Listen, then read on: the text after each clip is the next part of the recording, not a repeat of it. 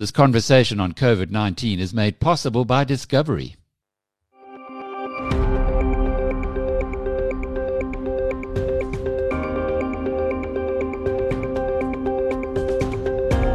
Welcome to Inside COVID 19. I'm Jackie Cameron for Biz News.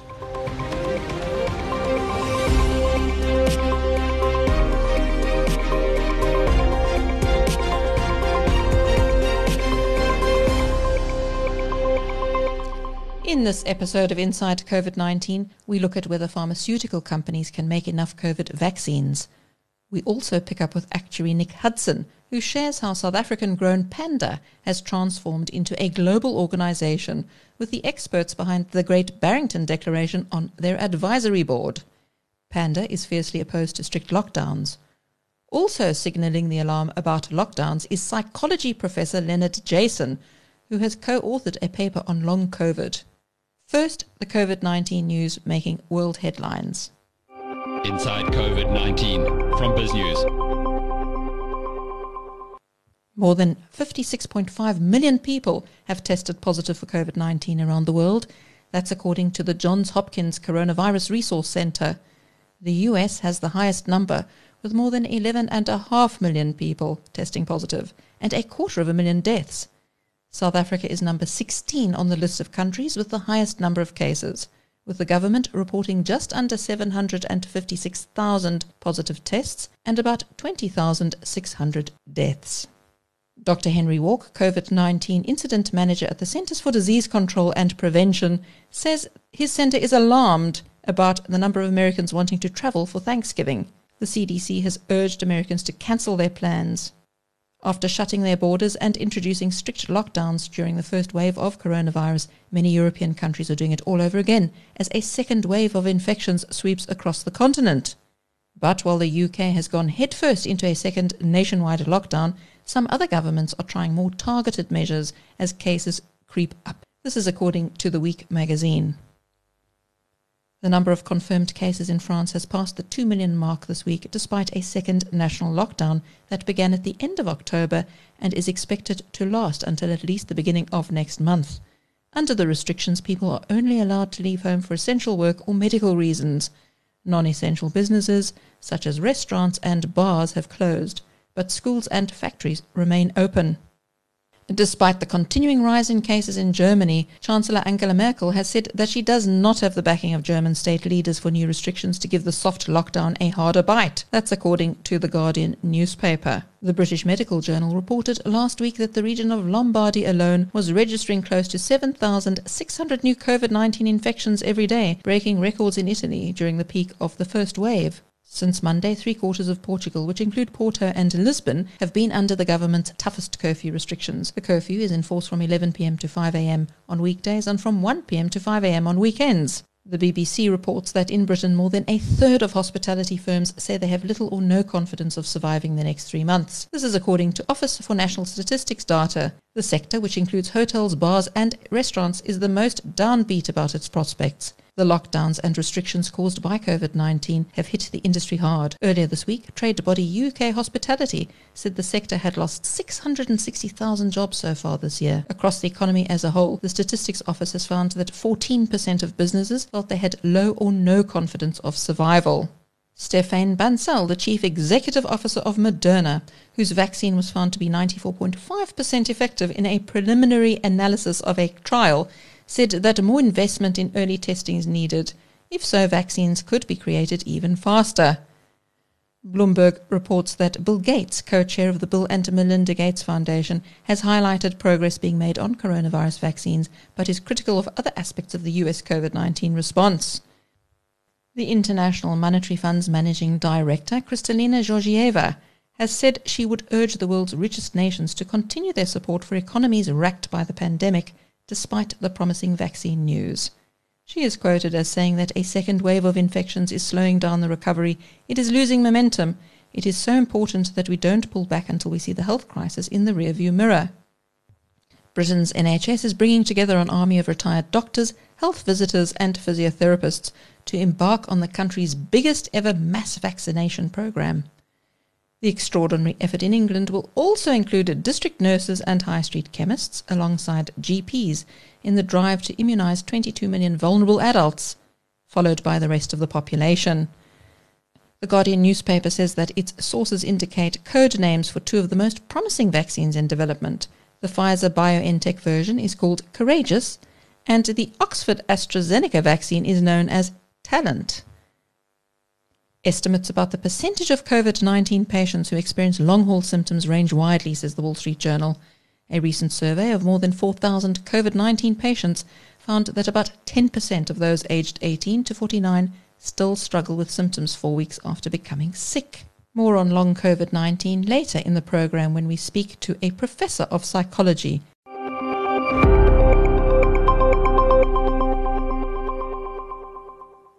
Next, our partners at Bloomberg speak to Eli Lilly CEO David Ricks about the challenges facing the company and its new treatment amid the worsening pandemic. In a mere nine months, Eli Lilly accomplished an unprecedented feat.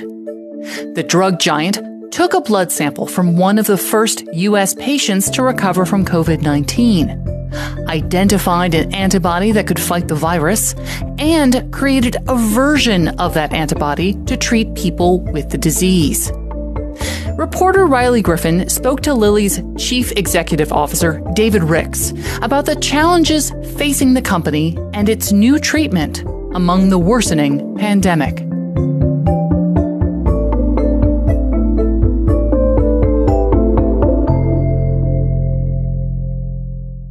So, Riley, you spoke to Lilly's chief executive officer, David Ricks, just after they were given the green light from regulators about their new antibody treatment. I was wondering if you might give us a brief introduction to exactly how Lilly's treatment works.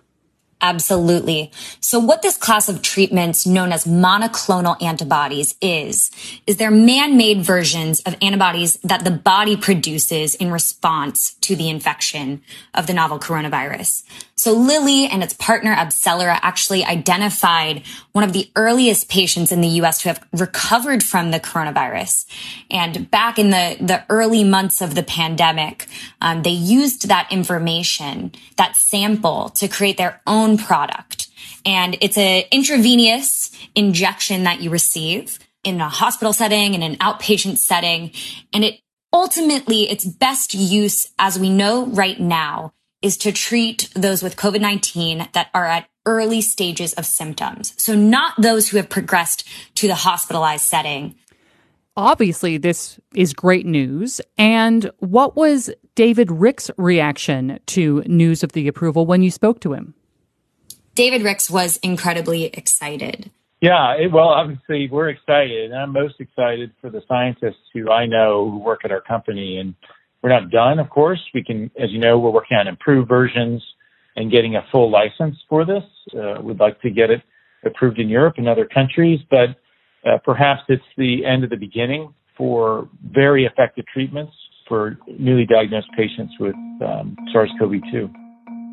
This is a, a scientific feat that those at Lilly, those at AbCellera, those at the NIH are so excited about.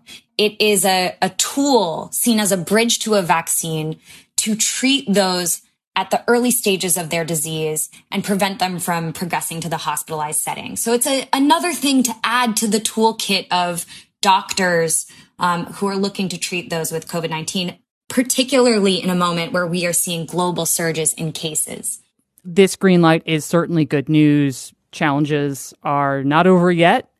I mean, what would you say is the biggest hurdle that Lilly is anticipating in, say, the weeks or months to come? Lilly is quite concerned about supply. I think the most notable thing out of this conversation with David Ricks was really that capacity, no matter how much manufacturing capacity they have, no matter how many deals they reach for additional firepower to boost supply, there simply is not going to be enough. The real challenge is about scale. I don't think we would have predicted back in April when we triggered the decision to start manufacturing at pretty big scale, million doses this fall, that we may need all of those and then some. It occurred to us, you know, a few months later that might be true and now we're in the middle of this surge, and uh, I think we did everything we could, but still it may not be enough. So we have to continue to try to squeeze out as much supply as we can, and unfortunately, that's not a quick turnaround time, but clearly will be needed. Um, it's really quite concerning to David Ricks. I'll have you know that within the first week, they've shipped out 88,000 doses of this antibody. But just consider the sheer number of cases on a daily basis. So, with any new treatment for COVID 19, concerns are tied up with distribution. Who will be able or eligible to receive the new antibody therapy from Lilly? The Food and Drug Administration has authorized the experimental treatment for use against mild to moderate COVID-19 in adults, including those who are 65 and older, as well as pediatric patients. Lilly will supply the product, but the U.S. and a distributing partner will determine how to allocate this product based on need. So where there are cases, it will proportionately be distributed to states, territories, municipalities, cities, and so forth. Uh, it will take a little bit of time for doctors to learn about this and start getting, you know, getting their own experience, but that's against the background of probably something like a million patients diagnosed with COVID-19 this week in the United States. Amongst those million, we would estimate something like 30% are high risk so you know, there's not enough supply to go around. The U.S. is going to have a challenging time at that sub level, at the local level, determining who is high risk within this camp because the number of mild to moderate COVID 19 patients in this country is massive at this point in time as we see a, a U.S. surge unfold. So, Riley, you've already identified some serious challenges just on the U.S. level. And Lilly has agreed to supply the U.S. with the initial 300,000 vials of the therapy, but there will be obvious global demand for this therapy. How is Lilly going to meet that demand? This is a fascinating question because Lilly is approaching the question of supply and demand very differently than we're seeing others who are developing both treatments and vaccines. Um, Lilly did clinch this deal for 300,000 vials of the antibody treatment, but the U.S. has this option to purchase an additional 650,000 vials. Now, you got to read the fine print in that because those 650,000 vials will only go to the U.S. if Lilly and the federal government determine that the need is high here and higher than elsewhere. We know we have more capacity. At the time we signed that deal, interested in making sure that there was access to this medicine no matter where the disease was. You know, it's raging in Europe as well. Of course, Europe hasn't approved the drug and they haven't contracted with us yet. So while that's the case, I think our ability to get more drug to the U.S. will go up because they've uh, got this option. But the option's a two-way option so that both parties need to agree. So it's an agreement to agree later. And it is currently designed to kick in two months after the initial emergency use authorization. I'll tell you, if, if no other country approves this or contracts, then we'll be at liberty to get more product to uh, U.S. patients who need it. Uh, if Europe approves this quickly and wants to contract again at the same rates as the U.S., we'll we'll ship product to them as well. There's a epidemic in particularly in France right now that's very concerning. So um, you know, we want to get the product to where it's needed most. Many of the companies that have agreed to deals with Operation Warp Speed have agreed flat out. Here is a, a price that they receive for a dose, right? But Lilly, with these 650,000 vials, is saying you can have these vials if and only if there is significant need. Now, what Ricks did say is it's looking like there is going to be significant need here in the US as the pandemic surges on. But we'll, we'll wait to see in the months to come whether it taps into that supply. So, Riley, finally, how does Lilly anticipate working with the Biden administration? Have the results of the election changed any of their plans? Ricks made a, a fascinating point here, which is Operation Warp Speed is working. Eli Lilly and Company and the broader drug industry is incredibly supportive and, in fact, applauds the work of the White House led Operation Warp Speed effort.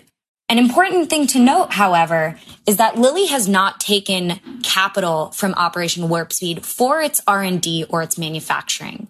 The deal it's clinched is for supply and supply alone. You might know the name Pfizer at this point and its partner BioNTech. They're in a similar camp. Those two companies did not take money for research and development or manufacturing capacity, but really just those doses. And that's quite novel again. It's different from those like Johnson and Johnson or Moderna or even Regeneron here in the antibody space that have taken money for initial research. It was very important for Lilly to have put down that risky investment from the get go. And we will see what liberties that will allow them moving forward, both amid the pandemic and in a post pandemic world.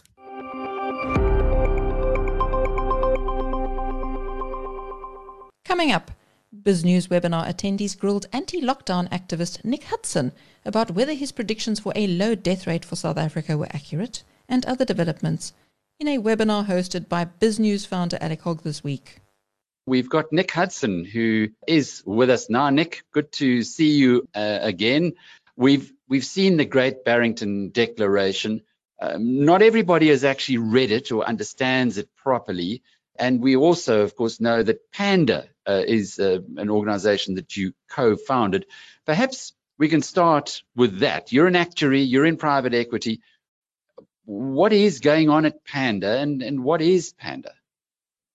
So Panda is a, a, now an international organization, multidisciplinary think tank focusing on coronavirus policy in general.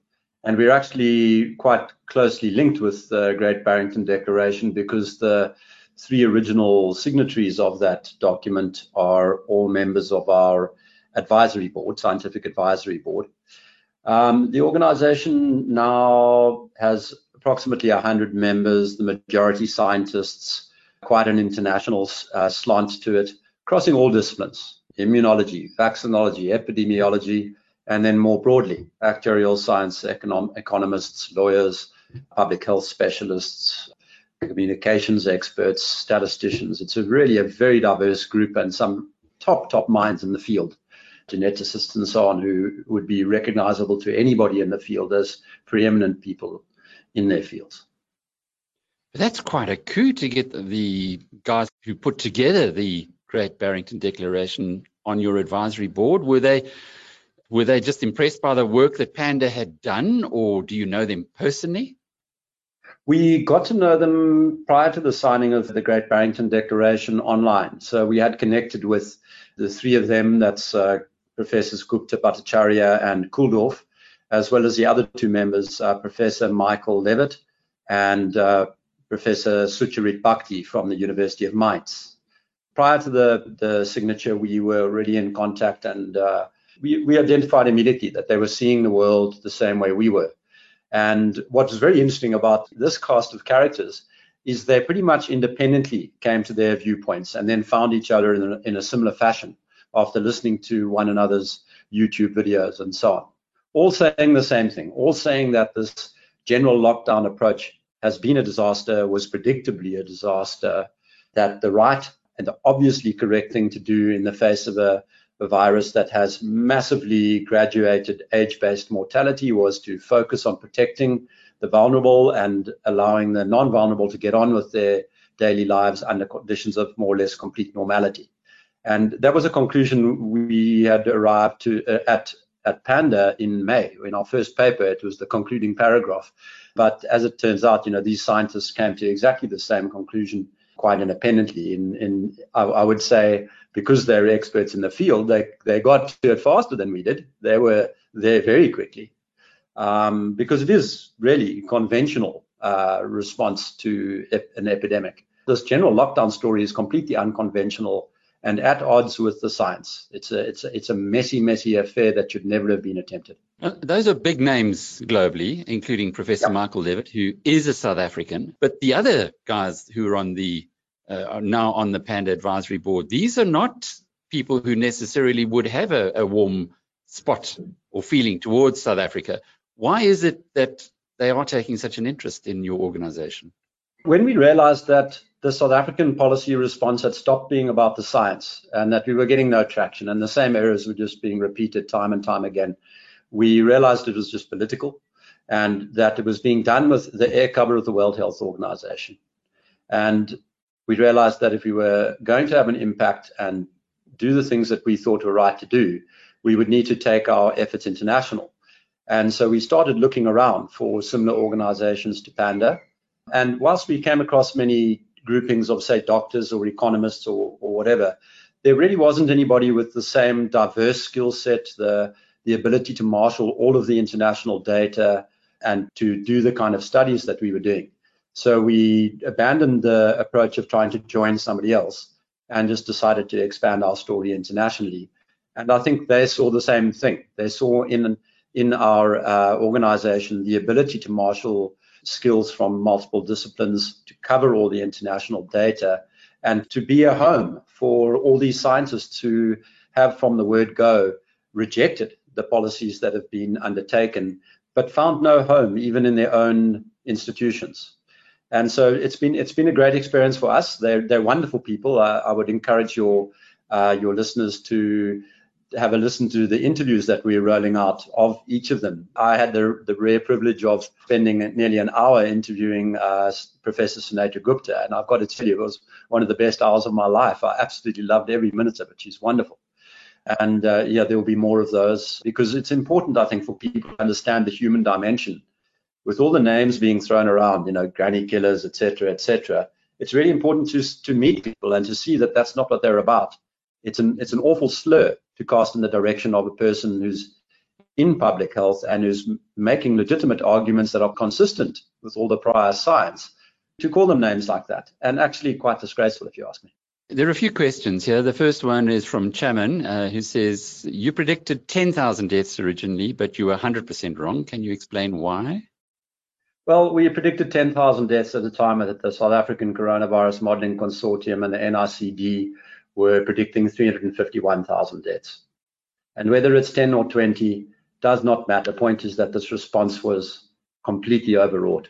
We've had our model, our model up on our website in public domain for many months now. I think our May uh, model was, which is the, the first time we kind of departed from that initial rough estimate of 10,000 and started putting out an explicit curve in the public domain, is now tracking within half a percent error, you know, and, and what month are we in? Seven months later. So no, I mean, I'm not going to take that kind of criticism lying down.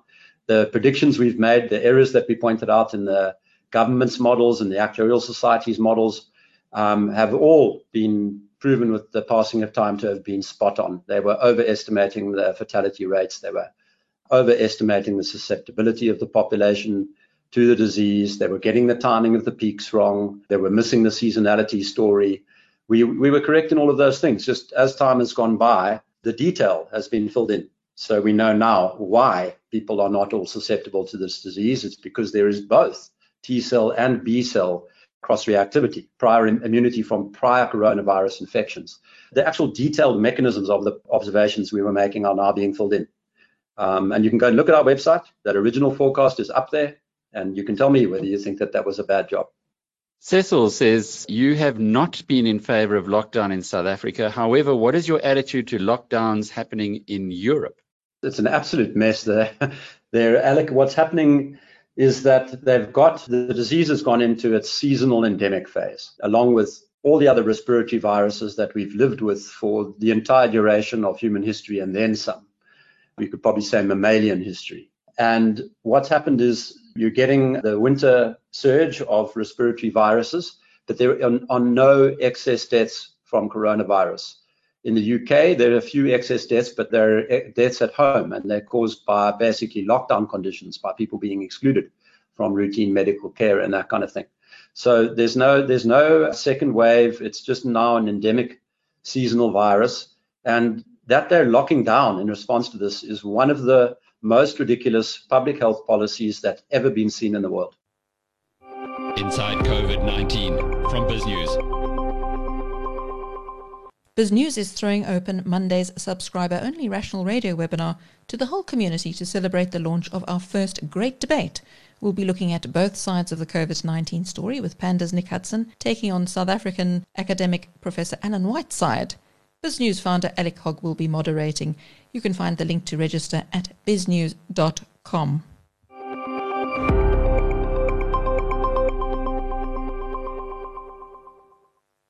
Next, we speak to one of the co authors of a new paper on long COVID. Jackie Cameron for BizNews. With me is Professor Leonard Jason, who is a professor of psychology at DePaul University in Chicago. Welcome, Professor. Thank you very much for joining us today. Thank you. Happy to join you. So, Professor, you've produced a very interesting journal article on long COVID, and this research uh, was reported on by the Wall Street Journal and various other media organizations.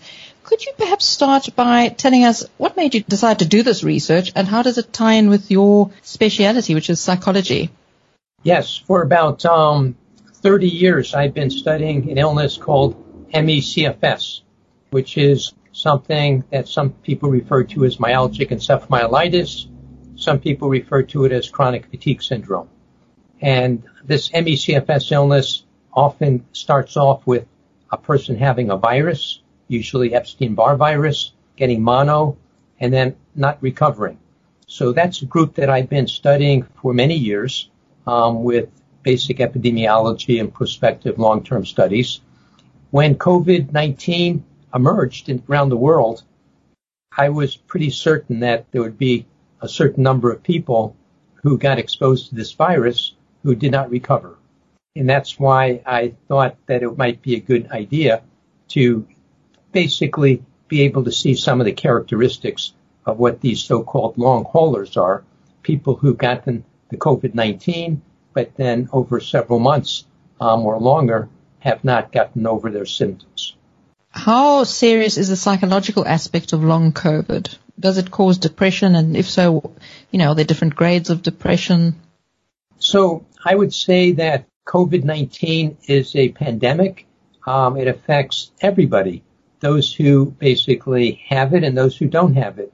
So that the fact that you've got this lockdown occurring really makes more difficult to have social interactions, particularly with the holidays coming up with uh, um, December and November.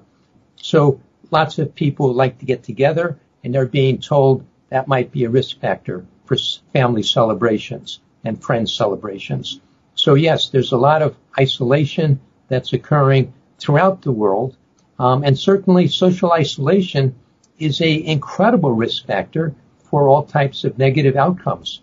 Um, I'm not sure if you know, but social isolation is really just about as damaging as tobacco as a risk factor for later health problems. So it is serious.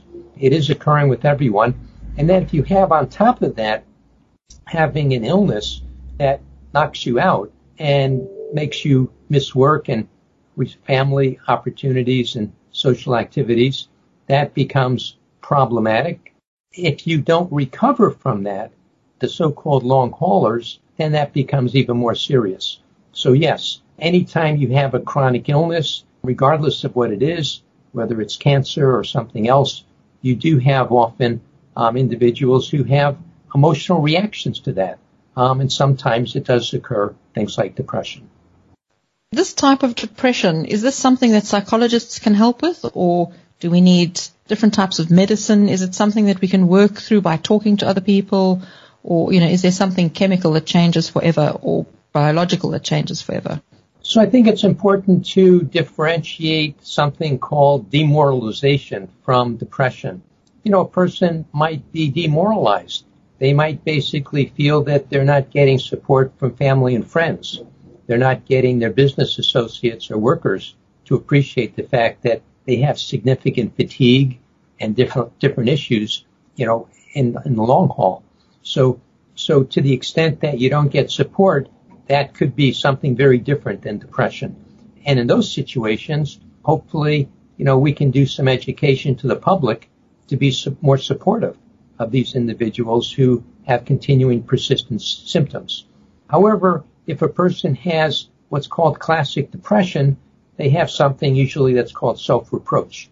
Um, they have negative feelings about themselves and negative feelings about um, what they might want to accomplish.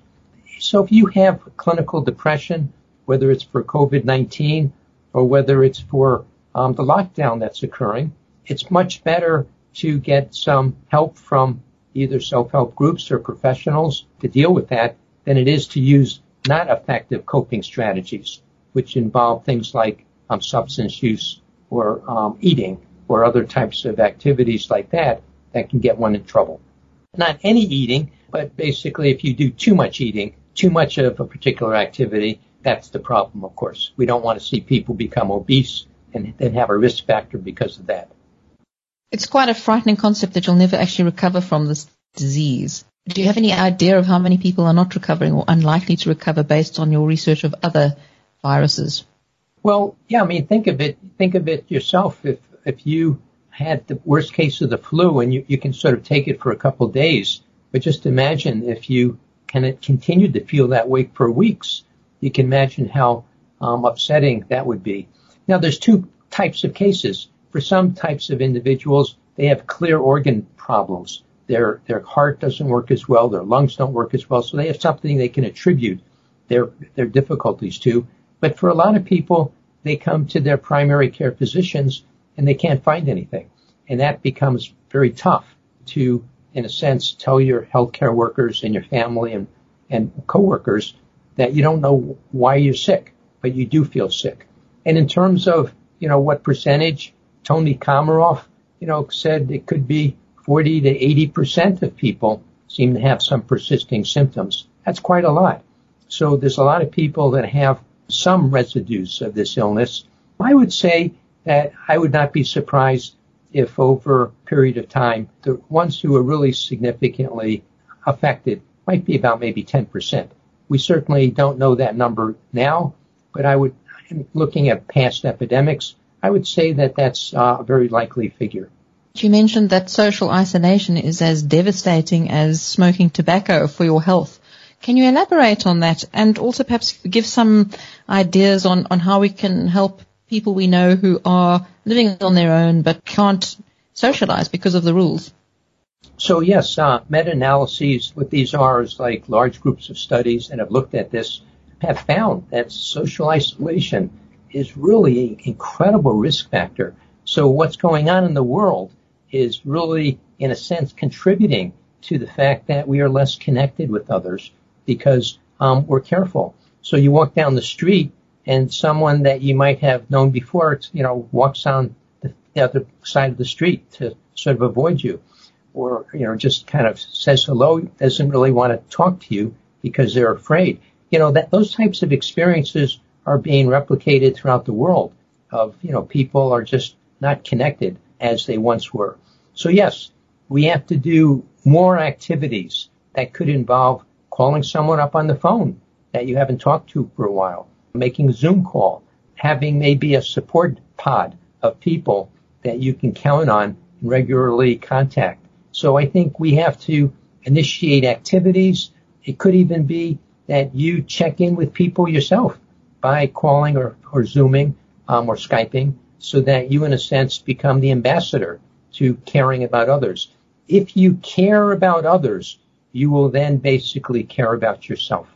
Before we close off, what's next for your research? Where are you taking this paper? So right now we are um, kind of looking at individuals who had COVID and now um, are are now struggling with it, and looking at their symptomatology um, and comparing it with people with other fatiguing illnesses like ME/CFS, um, lupus, post-polio syndrome, and MS. You know, we so we're we're trying to see how it ranks with some of these other disorders. Um, we're also doing prospective research where we have a large database of over 4,500 students who gave us blood samples and self-report questionnaires, and we're now going back and contacting them, and we'll be able to see those who develop COVID versus not, where there's some predisposing factors that help us understand this illness. Am I correct in understanding that a lot of diseases, there's a strong link, for example, between lupus and depression or MS and depression? Is, is that where your interest lies? So yes, um, it turns out that um, lots of these autoimmune diseases, basically, or any chronic illness, is going to increase chances of us having um, some type of psychiatric um, problems. So, so I'm interested in psychology of the mind and the body um, because we can do things to enhance our immune system and fight our ability to get COVID by you know doing some really basic things with nutrition and sleep um, and exercise, um, you know, activity. So those are things that we want to do. Is we want to have the body as strong as possible to fight off this illness. And and there's things we can do to protect our immunity. And psychology is a way of us knowing what those strategies are.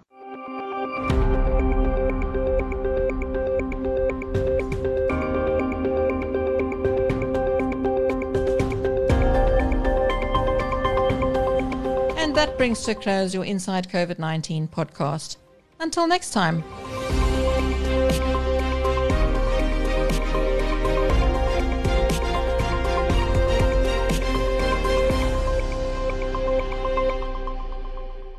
This conversation on COVID 19 is made possible by Discovery.